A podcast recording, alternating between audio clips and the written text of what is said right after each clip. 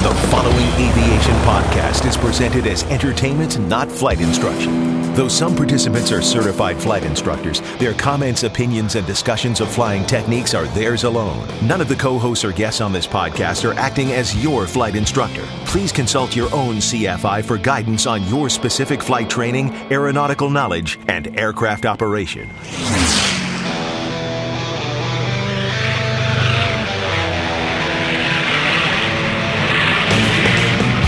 This is the Stuck Mic Avcast, an aviation podcast by thepilotreport.com about learning to fly, living to fly, and loving to fly.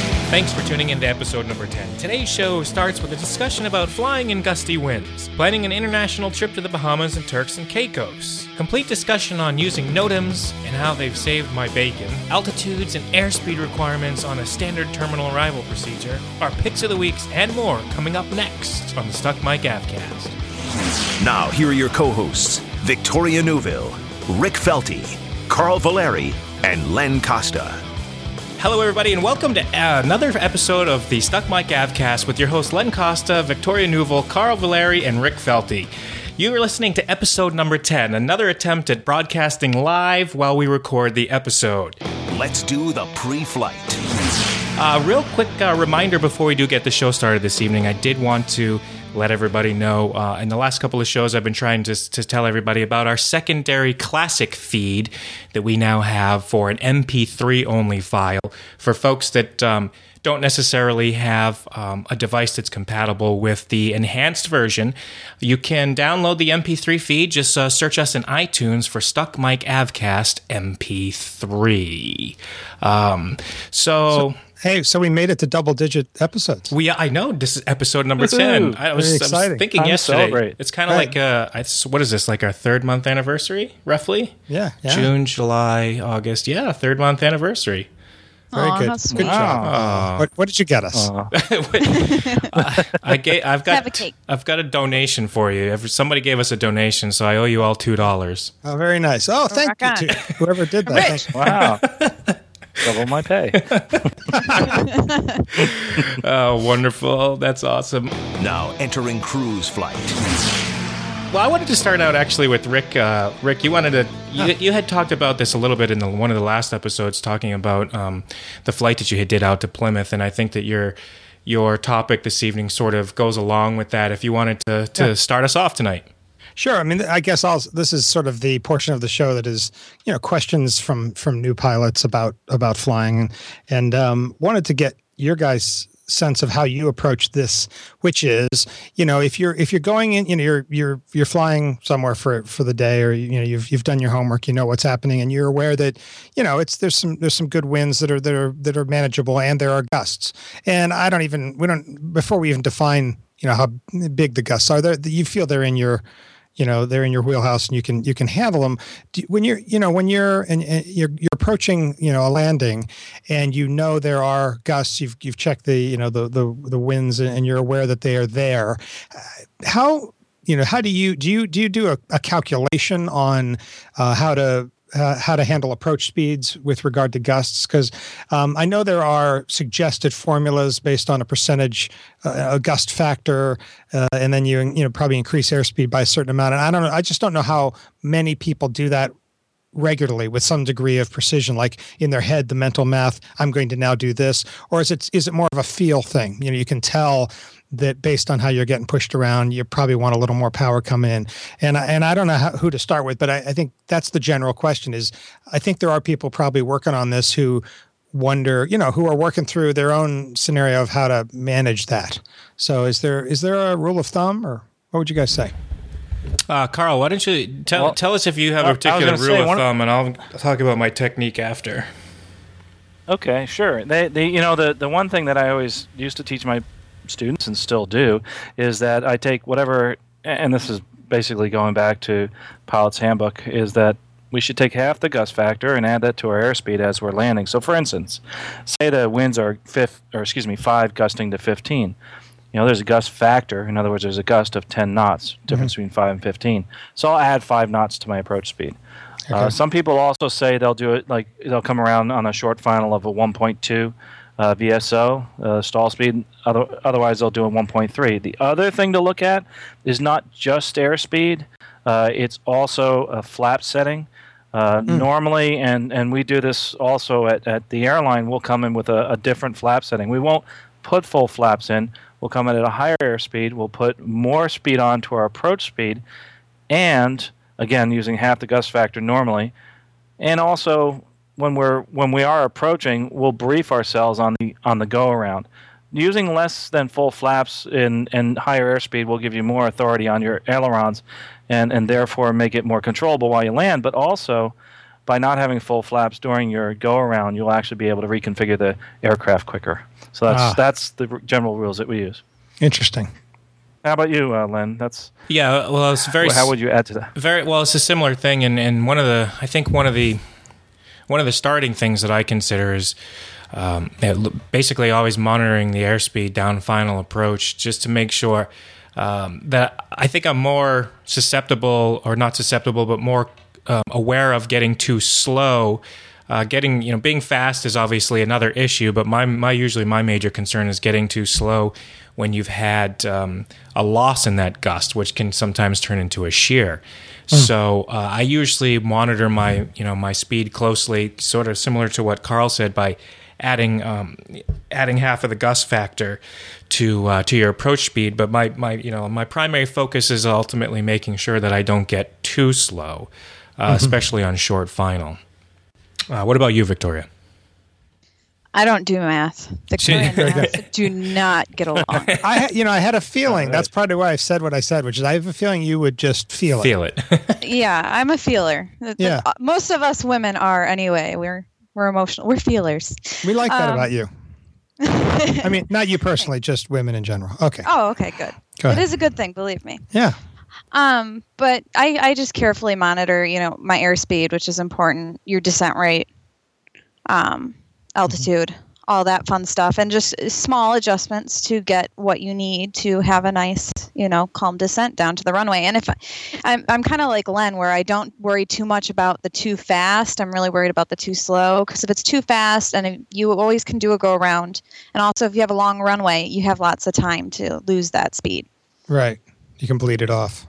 Exactly. Yeah, cool. Well, that's I mean that's good. I mean that's I just thought it was a interesting topic to to kind of touch on for I know we have a number of listeners who are who are students or who are new and and uh, and we range from that end to the to the professional ranks. So um, I thought that would be an interesting little topic. So that's good. That's good. Heads up. There's uh, and there's go ahead. No, that's all. Uh, there's one thing I, I wanted to just refresh. I think I talked about it in one of the first episodes. Was um, consider you know taking into consideration when you're flying in gusty winds what the airport environment is like, especially if it's a runway that has trees or obstacles or terrain on certain sides of it. Um, you also have to consider that once you get to or at or below tree level, that to remind yourself that those trees and those obstacles may be masking the wind and the gust, and you could. Uh, and that's another reason why I'm more concerned about getting too slow because the airplane can sink out of you. Um, I've had an instance that I don't talk about in public, but um, where I was in an aircraft and we did get too slow and we had a hard landing, and and that's exactly why I don't. Um, you know, I'm more concerned about getting too slow. Uh, so you have to think about that as well. Like Victoria said, if you're too fast, you can fix that. If you're too slow, you know, it's. I think you're worse off. Right. Of the two, yeah, yeah, for sure. and it, I make it- one- You go ahead. I was going to say one more comment is that you can always go around. Right. Don't always, always think you're going around on a gusty day. Right. And uh, don't forget that because too many people think they have to land the airplane. Always have that in the back of your mind. You can go around. You know, we have so many accidents of due to landings, primarily because of crosswinds and gusts, and we can prevent those. But if we simply just went around, right. Yeah. Cool. so Cool. Thanks. Thanks. Yeah, you bet. Um, awesome.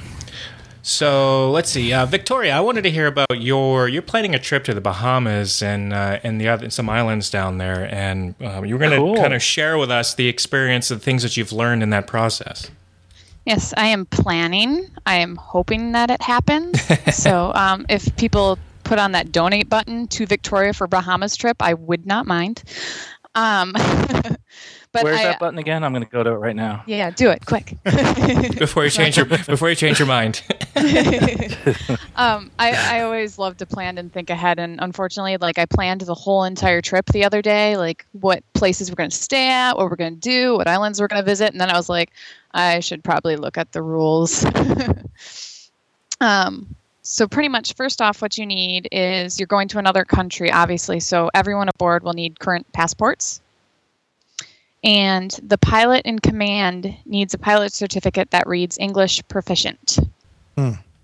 Right. So um, not many have those unless in the past, I think a year or two, if you've gotten a new certificate, that it'll. It's really cheap to get one though. Um, Right. The aircraft needs first of all your uh, registration, a radio station license, um, the limitations and weight and balance for that aircraft, a life vest for each person, transponder with mode C, and a 12 inch N number. Um, one of the tricky requirements right now is that they are allowing um, aircrafts with 121.5 megahertz ELTs in, but that's only until February 2012, where supposedly they're revisiting that rule. Hmm. So um, that's something to think about time wise. Um, if you do not have the new version and only have 121.5, that could be a factor in if you go after February or if you go before February next year. Hmm.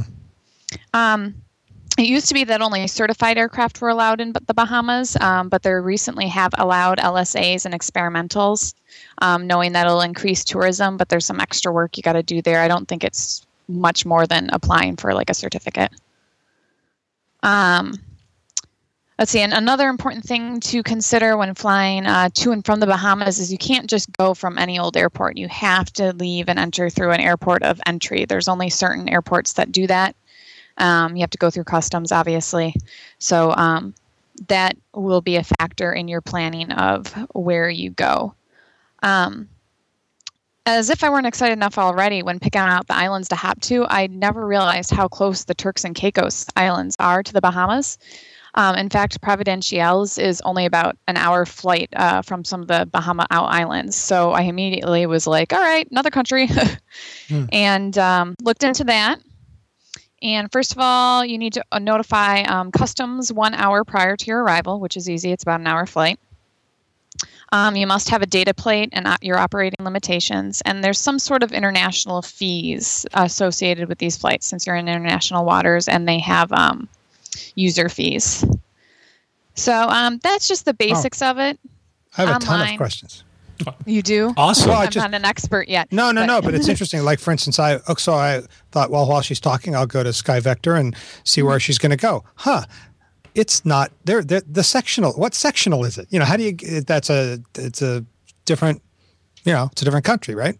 Exactly. Yeah. so you have to get a sectional from some other source or who provides those or who makes those. Exactly, and it's important to get a current one. I heard it's been really hard to find current sectionals for Mm-hmm. that location, um, getting them from the U.S. Um, there's a lot of resources for pilots out there. I started at um, AOPA.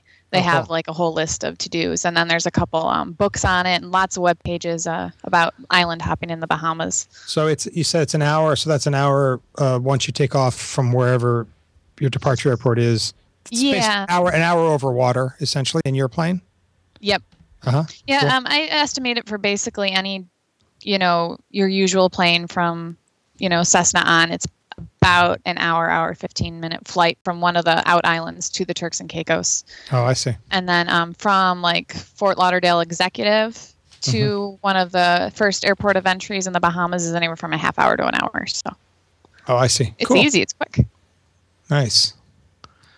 Wow, that's pretty. That's just a. That's great. So, you, go ahead. So, Victoria, did you go to the pilotpub.com? Did you look up information there on that guide? No, the, that the, uh, wasn't Baham- one of them. What's that That's site actually, again? I think, it's called pilotpub.com. pub, pub, But like uh, they have the Sounds like a Bahamas. bar. Yeah.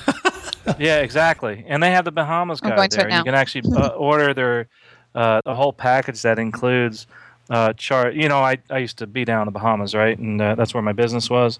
And uh, Oh. we everybody everybody would use this guide, and I think it's one of the best ones. And now they actually have it for the iPad, and you can get it uh, downloadable to your iPad. And uh, as a matter of fact, pretty much every you know we our airplane goes to the Bahamas all the time. Uh, I personally don't, but uh, my partners go down to the Bahamas a lot, and they, they use this guide, and they actually gave it to me the other day. I have never been to the Bahamas other than airline and charter. So doing it on my own, that's why I was really curious as to what you went through to find out this information. But I really think this is a great guide from because I'm starting to read it also, so that I can actually do it myself. Actually, that's than, the book you I wanted. Get it? Oh yeah. I, I, everybody I know that Yeah. goes down there gets this first, and uh, actually a lot of the local flight schools have courses on flying to the Bahamas. Maybe I'll read it and teach a course. Who knows? But uh, but uh, uh, they do have the charts at the bottom where you can buy the charts for the VFR and like the WAC scale, and and you can see it for the Caribbean and all. And they're only like ten bucks, I think, or what is it, 10 15 dollars or something like that. But the whole guy, you can get the whole kit for like eighty or something. Yes, 80 dollars. Neat stuff though. It really is good stuff. I think one of the scariest parts will be over um, being over water for that long. I remember a coworker telling me uh, he did this flight once, and you just start thinking the engine is having problems because you're just silence and it, you know just you're just in tune with the aircraft and you start hearing things. And I was like, oh great, that's gonna be me. be holding on to my life raft. So I actually have a question. Speaking of uh, life rafts, that's something that you can rent, or are you buying? How do you how have you decided you're doing that with that uh, issue? Well, I don't know about if a life raft will really fit, but you do have to have a approved Coast Guard approved life jacket. Okay. Um, but apparently, in Fort Lauderdale, you can rent them. Yeah, I just heard. told. I've know because I knew a guy who, um, as somebody that I gave some instruction to in a Cessna 210, who then flew his plane from Virginia back to London, and um, I remember him renting one. I think they were outrageously expensive to purchase, so he ended up renting one.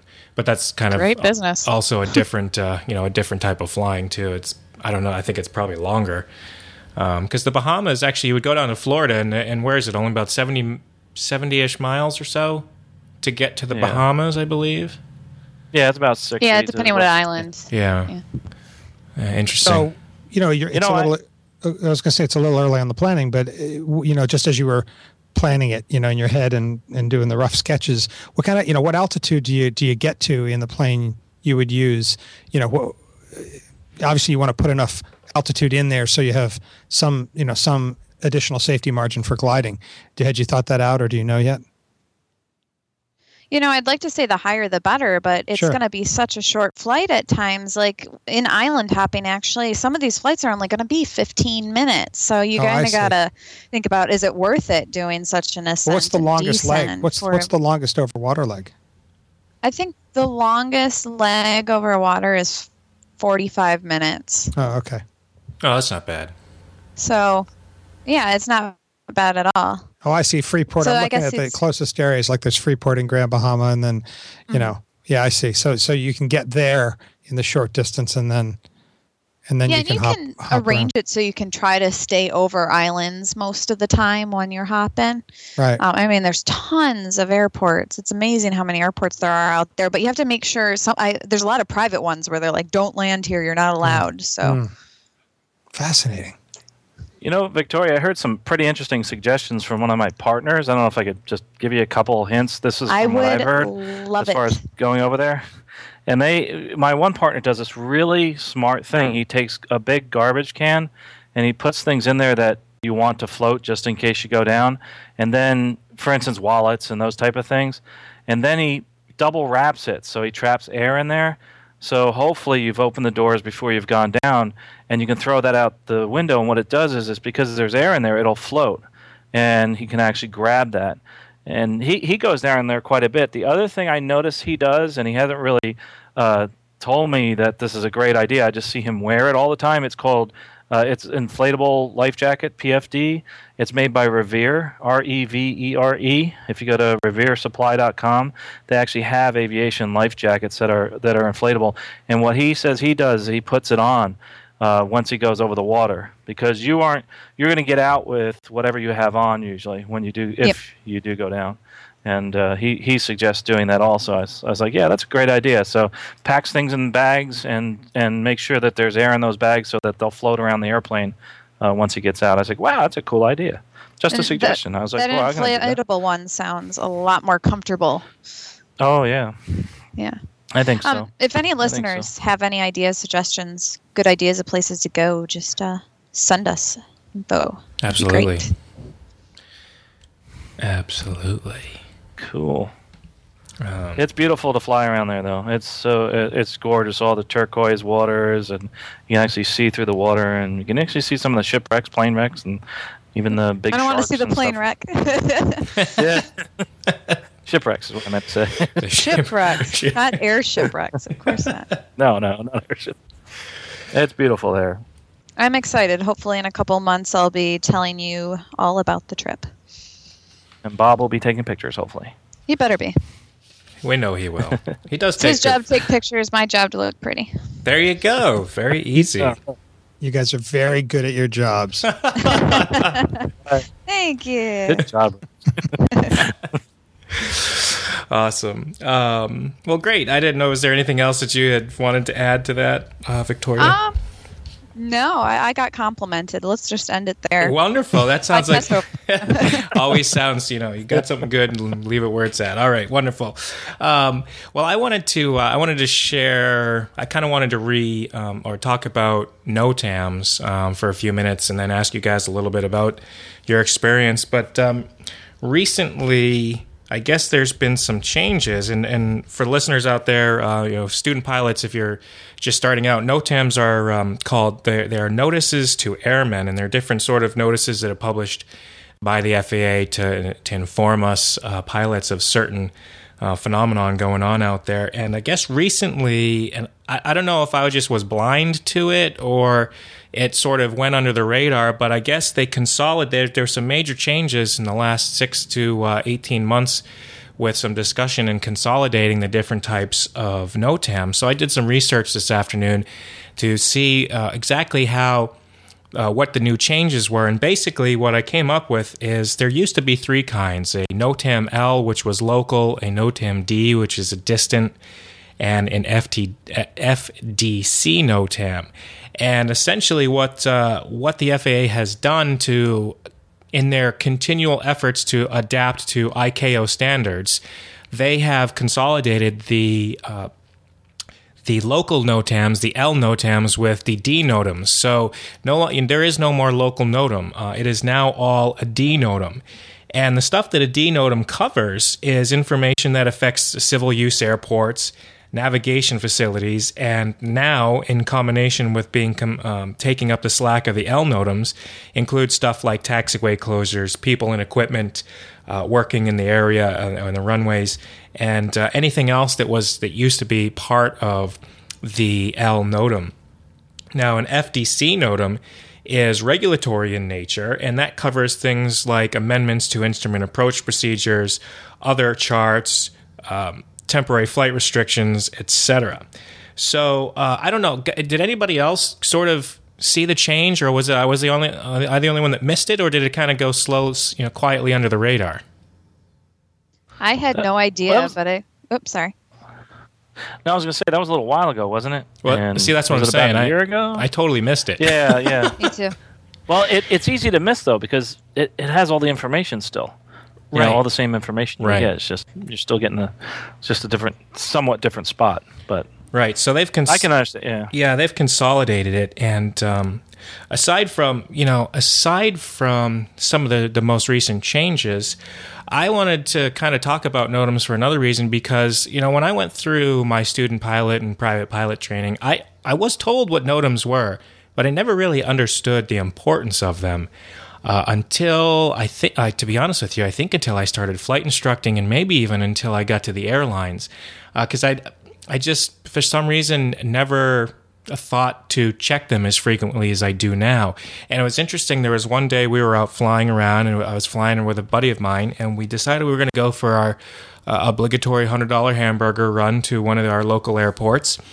And we're on our way down there, and air traffic control asked me, he's like, Are you aware of the, the NOTAM for Danville? And I was like, uh, I guess not. He said, Well, um, at the, this particular day, there was, uh, I think it was the first day for a national event, for a NASCAR event, where where they were going to have, you were going to have to re- at some part, portion of later in the day require a slot reservation to get into the airport. And it's common for some of these small feeder airports to to have uh, for you to, as a pilot, to reserve a slot for entry and departure during events like NASCAR and other things where there's high traffic there. So he says to me, "Are you familiar with this?" And I said, "I guess I'm not." And he told me about it, and he told me the val- you know the validity of it. And fortunately, it was later. Um, it was much later in the day from when we were going there.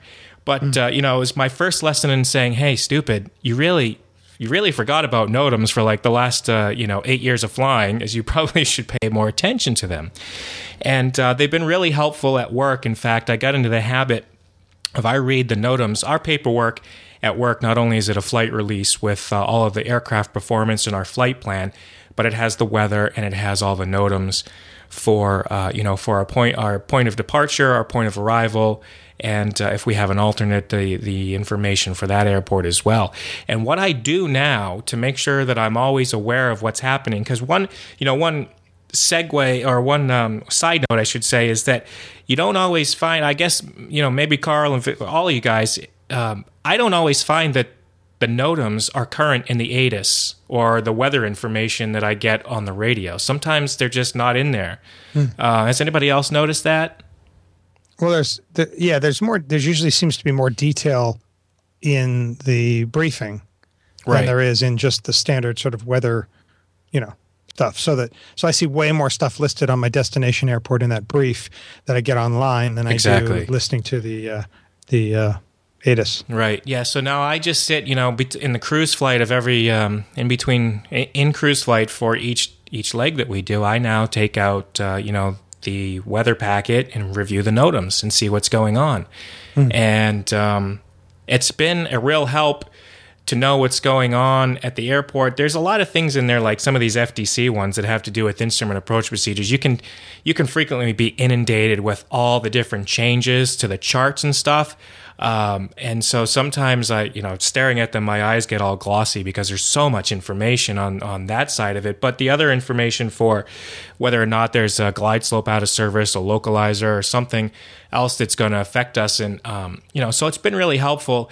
And it's just been something that I, I, like I said, I don't know why it took me so long to get used to checking them um, more consistently, but you know, for the probably the first eight years of flying, I sort of just forgot about them, and and I wanted to make a point that everybody, you know, there are important things in the NOTAMs that you want to make sure that, uh, like Rick said, if you don't see it online, um, you know, when you get an official weather briefing, make sure you check them and, and, and get the information on what's going on.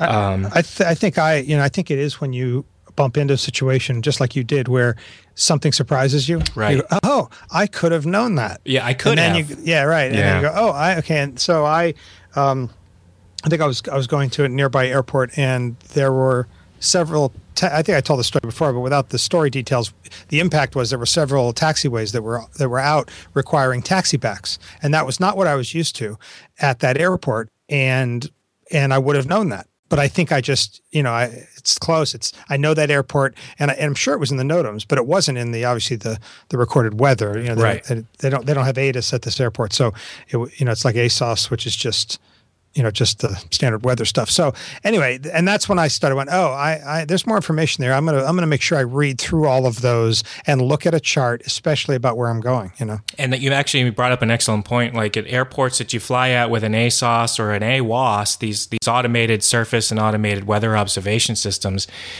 uh, generally won't have the NOTAMs listed in them. Uh, so it's you know another reason to double check. Um, you know, get the the NOTAMs for the places that you intend to fly when you get that weather briefing. I mean, you know, if you're doing a diversion or going somewhere that's unintended, you could ask air traffic control or call Flight Watch or Flight Service Airborne and get updated on that information. But I was curious for my other co-hosts out there, has uh, has like Rick, you were saying you weren't you you read the NOTAMs there and sort of gave you some information, but has has a NOTAM ever helped you recognize a situation? And in the opposite, has it ever, in my case, surprised you?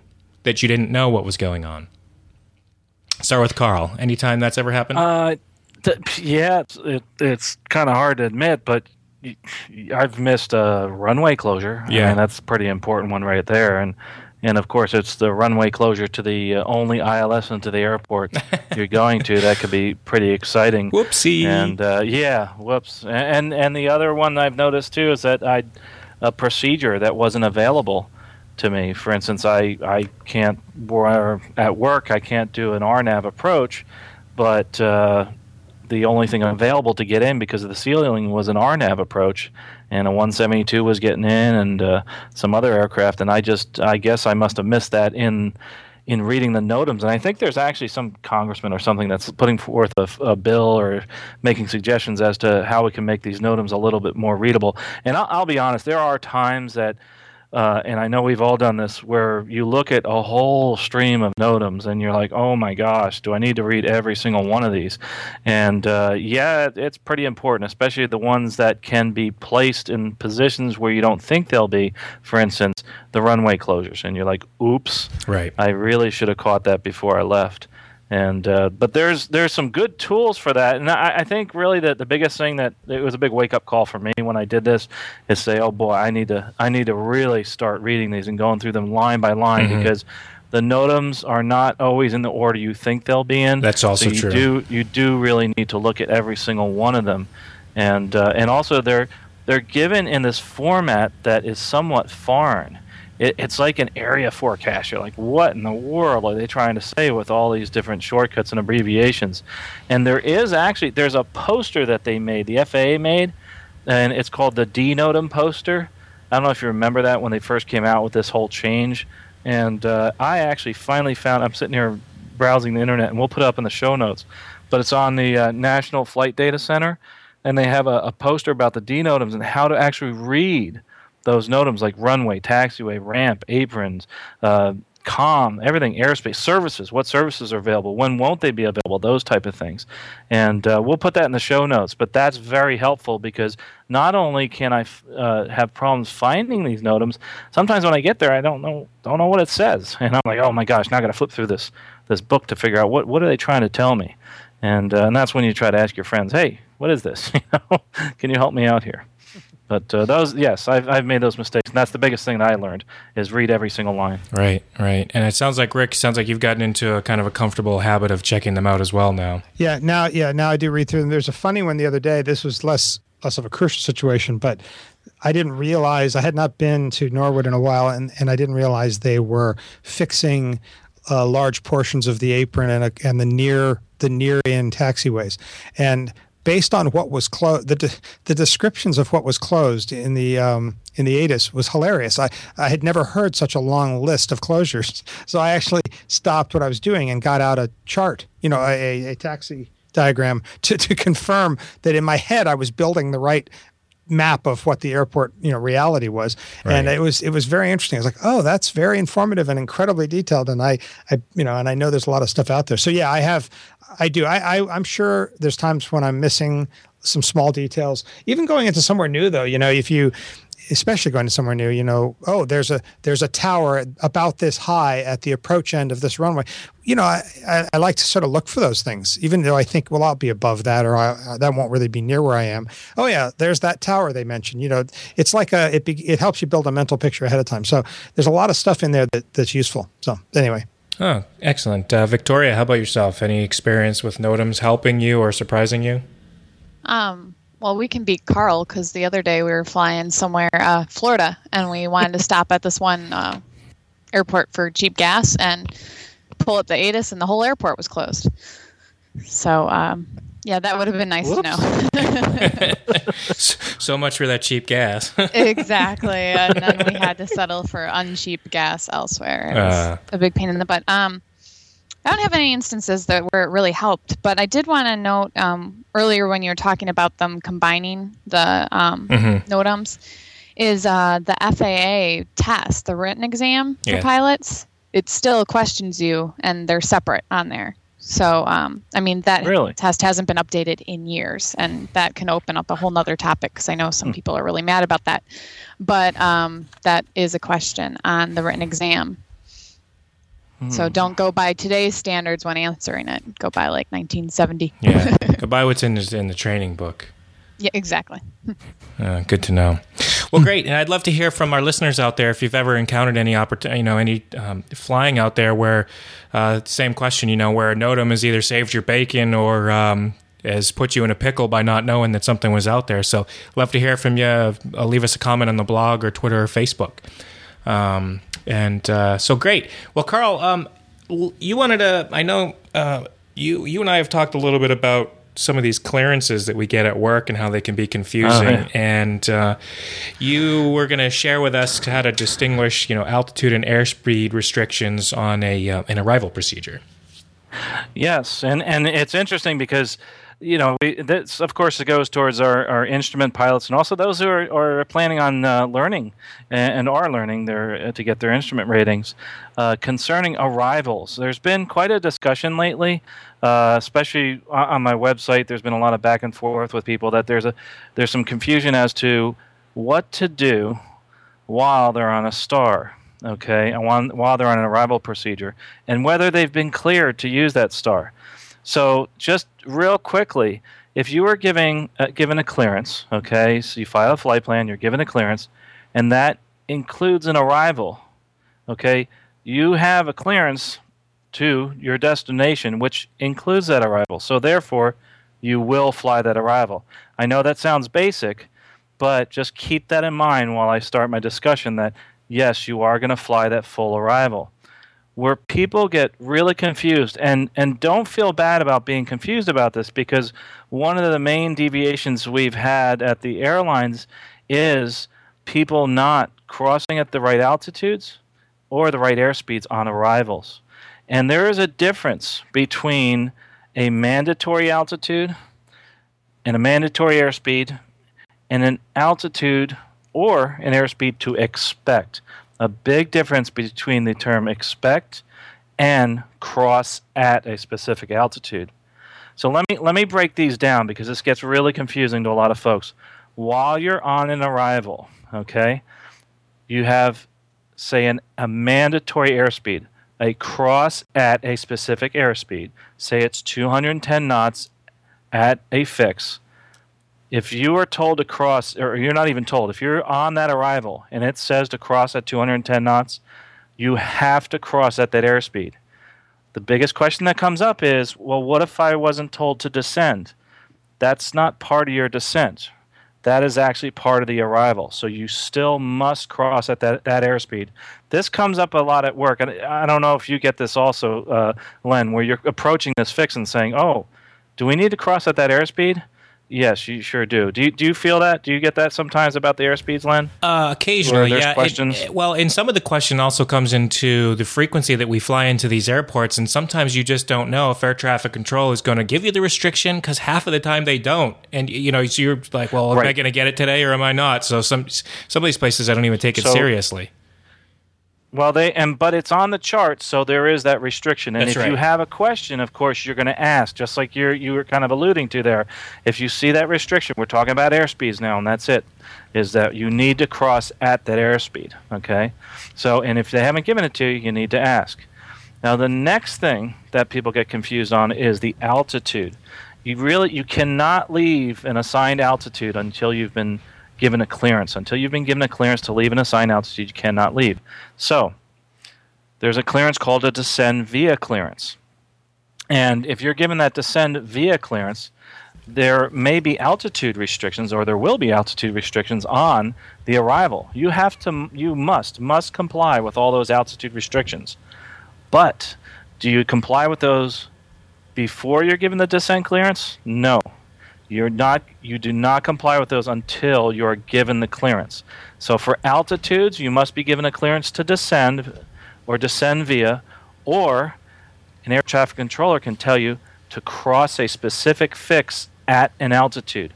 Where most people get really confused on this one is when they're looking at the chart and it tells you vertical navigation planning to expect to cross at an altitude. That is just for your own edification and for your own planning. And not until air traffic control tells you to cross at that altitude will you do that. But this is where people then get even more confused. They give you this descend via clearance, And the descend via clearance, if there is a hard altitude restriction, you must cross at that altitude. So, again, what I do, and I tell everybody I fly with and all my students when they start looking at arrivals, break it down to two things. Number one, altitude. Number two, airspeed. Airspeed's simple. If it says you have to cross at a specific airspeed, you have to cross at that airspeed, whether you're given a clearance or not. If you're confused, ask. Always ask. Altitudes, you cannot start down until you're told to start down. And if the air traffic controller tells you to s- descend via an arrival, you must meet all the altitude restrictions. I hope that that explains it, and I'd love to hear questions from folks because I know this is this is a little bit confusing. I'll tell you why. Because when you read this in the Instrument Procedures Handbook and Instrument Flying Handbook, it is a little bit confusing how they explain it there. So I, I would like to hear some feedback from some folks if they do have any confusion on this. Yeah, well, I'll also any um, questions from the, from our folks here, from our co-hosts?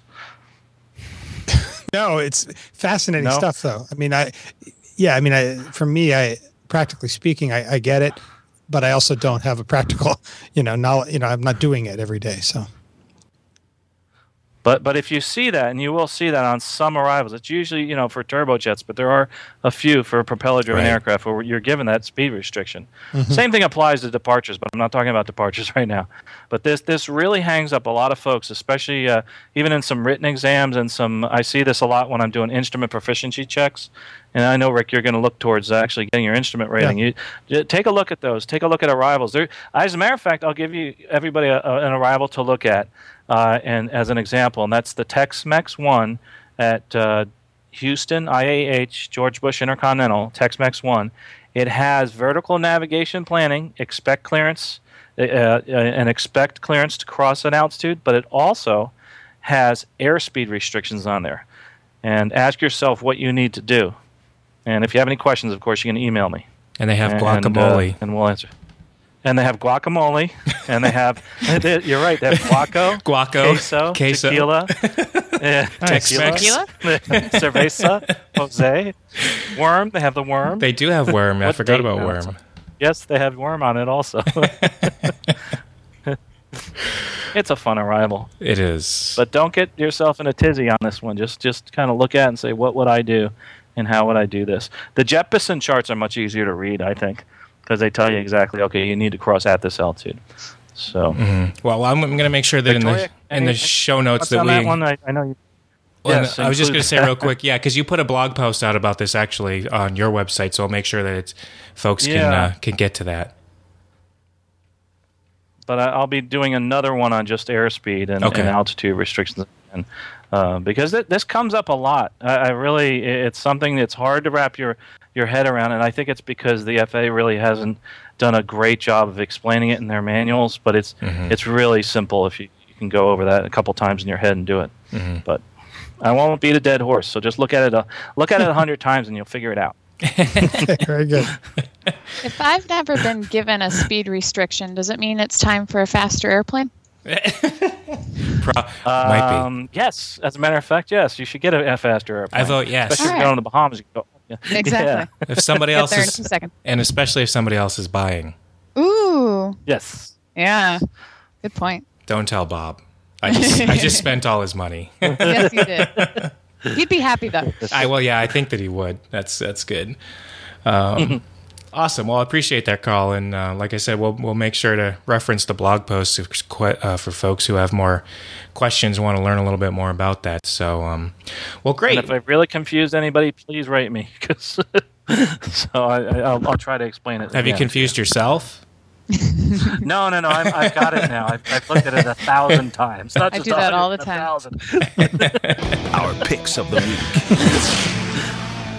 Well, how about we move on to uh, the next part of the show, the the fun, the additional fun part, where we get to share these aviation fun aviation products and services out there. And I know there's a couple of actually Rick and Victoria have. Um, well, everybody's got a pretty neat one. I think mine's kind of boring, but anyway, everybody else seems to have a pretty neat one. We'll start out uh, with Rick, who, um, when you sent me the email about your your pick of the week, I I was like, this sounds pretty cool, and it reminds me. I don't know if it's in there, but of uh, I don't know if you ever were around when old Tew-Mac Airport used to be around there in Massachusetts. Yeah, this is um, and speaking of you know, checking NOTAMs to make sure the airport is still there, um, this is a website uh, that we will have a link to, um, run by a, a, gentleman named Paul Freeman, and I've I'd heard about this a while ago, and in checking it again today, was you know surprised and happy to see that it's still being pretty constantly updated, and this is called um, abandoned and little known airfields. The the URL is uh, airfields freeman.com uh, F R E E M A N. so it's www.airfields-freeman.com.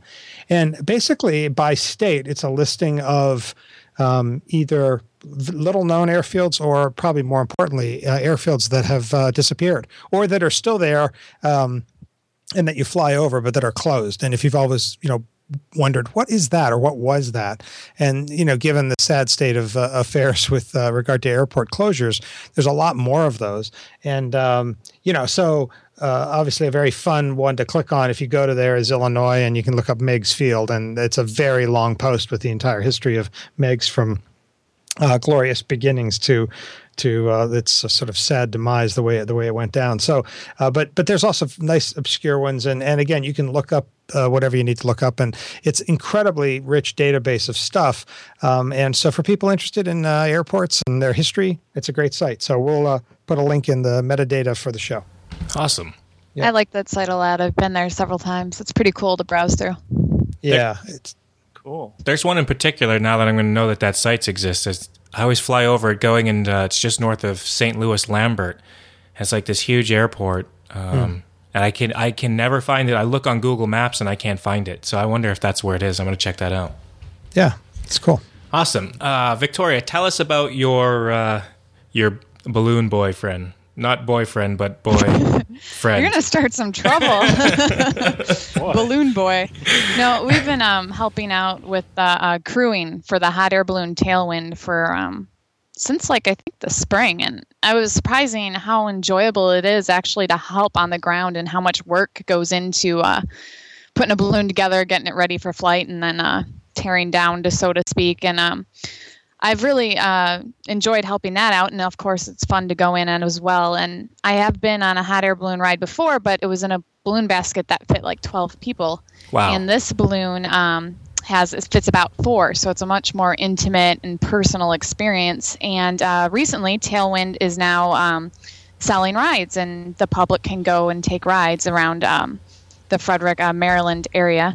Um, you can go to facebook.com uh, slash tailwinds over Frederick. Go ahead and like them, and they're offering a bunch of great deals and um, promotional stuff right now. And it's a beautiful balloon, beautiful area to fly over, and a really great experience if you have never been in a balloon before. I'm jealous I still haven't gone yet. You need to. I know. I got to get in touch with him. He but, he flies quite a bit. He was flying tonight actually, but I couldn't help because I had to be somewhere. This this is just you as guys. cool. Yeah. Thank you. awesome. Um, cool. Well, I wanted to uh, I wanted to share a quick piece of hardware that I got a chance to uh, play with out at Oshkosh, and it's the um, it's the Spot Messenger. Um, this is this particular one is the Bluetooth appliance that you can use with your smartphone and uh, the Spot Messenger is it's it's sort of like a personal locator beacon and a, a sort of a emergency distress beacon, but it's a very small device that you can um, you can buy for I think it's um, well they're about under two hundred dollars and it's got a yearly membership and it allows you to do a few things uh, like you know if you're ever in distress if you're a hiker or an airplane boating or something you can send out an SOS signal that's very similar to sending out um, you know a signal with your like your ELT would, and it would notify authorities and whoever you have on your notification list that um, you're in some sort of um, you know peril or need uh, assistance. And this particular appliance works uh, with, like I said, it's Bluetooth and it works with your cell phone. And so they talk about no cell phone signal, no problem. Because what it does is this new appliance, the other ones had previously, uh, the, the first generation's model, you have like pre programmed messages where you can say, I'm okay, and have it sent out to like five or 10 people on your list, or I need help. This new appliance actually allows you to, they, they sell data plans, basically like a text messaging plan that allows you to send messages to the internet. So not only does it do tracking and um, and help you, you know, have give you rescue services. But it can also allows you to send messages uh, to the Spot messaging website, to Twitter, to Facebook. Keep your family members updated. And I know a few people that use them, and they seem to like it. And like I said, I got a chance to check it out at Oshkosh, and it's a neat little device, uh, especially if you're doing a lot of flying.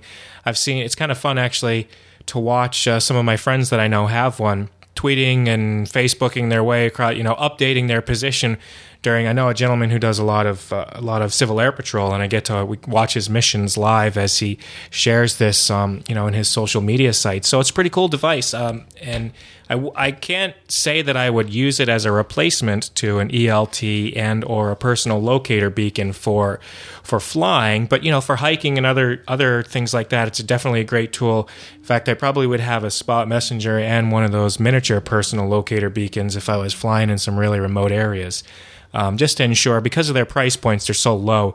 I would you know have both devices, but um, check it out. It's let me see if I can find the website here. I think it's Spot. Uh, let's see. I can't find it quick enough. All right. Well, I'll make sure that we put that in the show notes. But um, neat device for sure.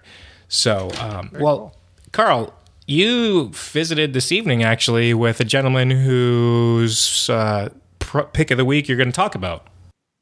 Yes, yes. Actually, I had the pleasure of meeting with David Vanderhoof, and he actually is with uh, Airplane.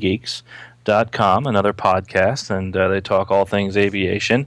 And he, uh, it was, I'm actually here in Philadelphia right now, looking over the runway, and we discussed his website and his blog about aviation history and it's called What Just Flew By, whatjustflewby.blogspot.com.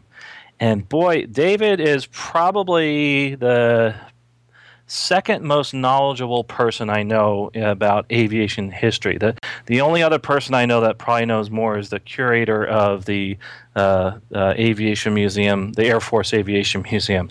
David is is amazing. He's been described as a walking encyclopedia of aviation history. And what I like about his website is that he has a ton of content if you want to know something about some obscure aircraft, like I'm into uh, the ME 262s or the Pete and Paul or any of those airplanes, you can find it on his website. But not only will you find some history, you'll find all the history. You'll find some background, the story behind it, and David is, is an outstanding historian and, and actually has his uh, he studied uh, military history and diplomacy at uh, Temple, and uh, he actually has one of the one of the best aviation history websites that I know of, and I've searched all over for this. And he he has some incredible pictures.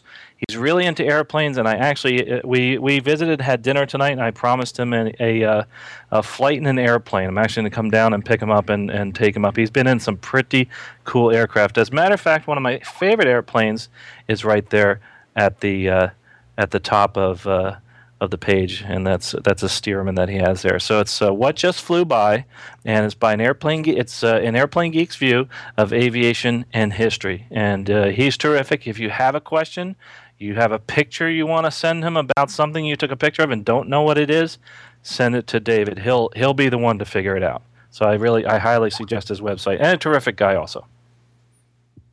Fun. Very cool. Yeah that's for us, us, us aviation history geeks out there.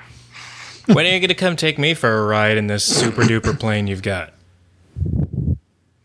Um, wow, put me on the spot. Wow, that whenever big delayed response. Anytime you like, there, Glenn.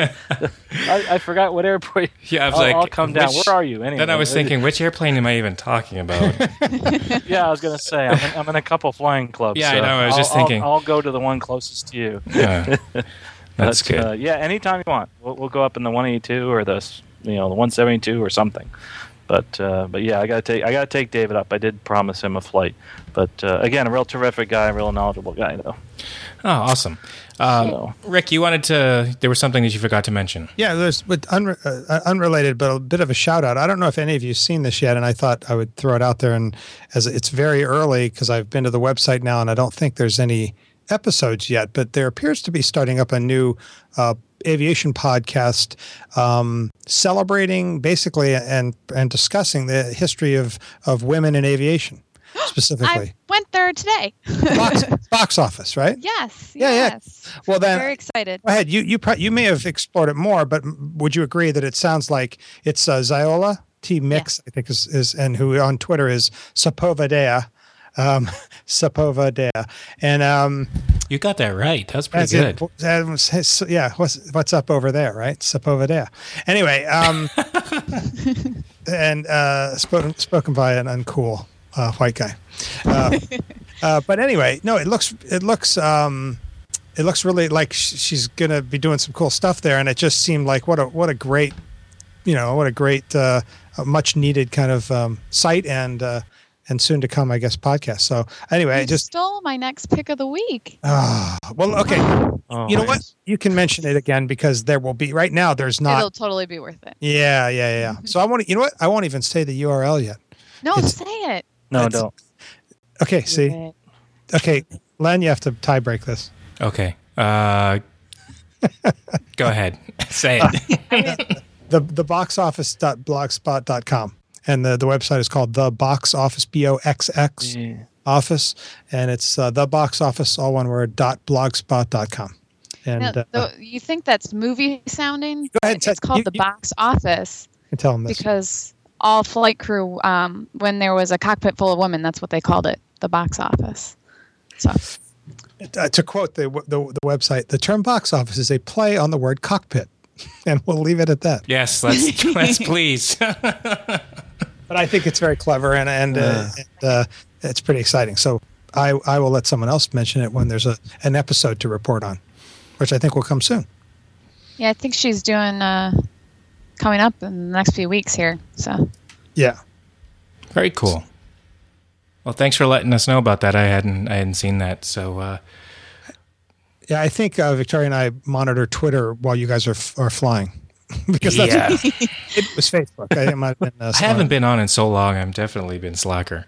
The after landing checklist. Awesome. Well, it's been um, it's been real fun getting together. This is the second you know second time we've actually tried simulcasting the uh, podcast recording via UStream. Love to hear any comments from folks who have actually tuned into the UStream uh, broadcast and let us know what you think. If you enjoyed it, if we should continue doing it.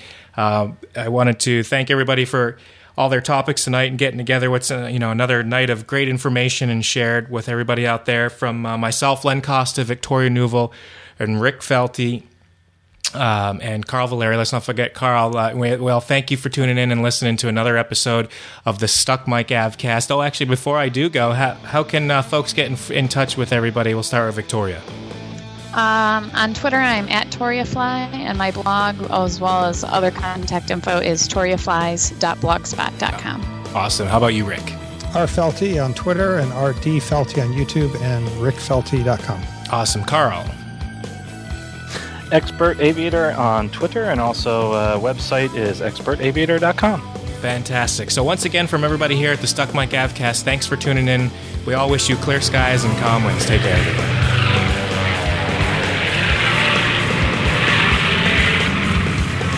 been listening to the Stuck Mic Avcast. Members of the Stuck Mic Avcast may receive compensation for products or services mentioned during the podcast. Compensation may be received in the form of, but not limited to, referral commissions, free products, or service trials. Our opinions and views are never influenced by any compensation, and you should always perform your own due diligence before purchasing any products or services mentioned during the show. The Stuck Mic Avcast is an aviation podcast brought to you by thepilotreport.com a Len Costa production.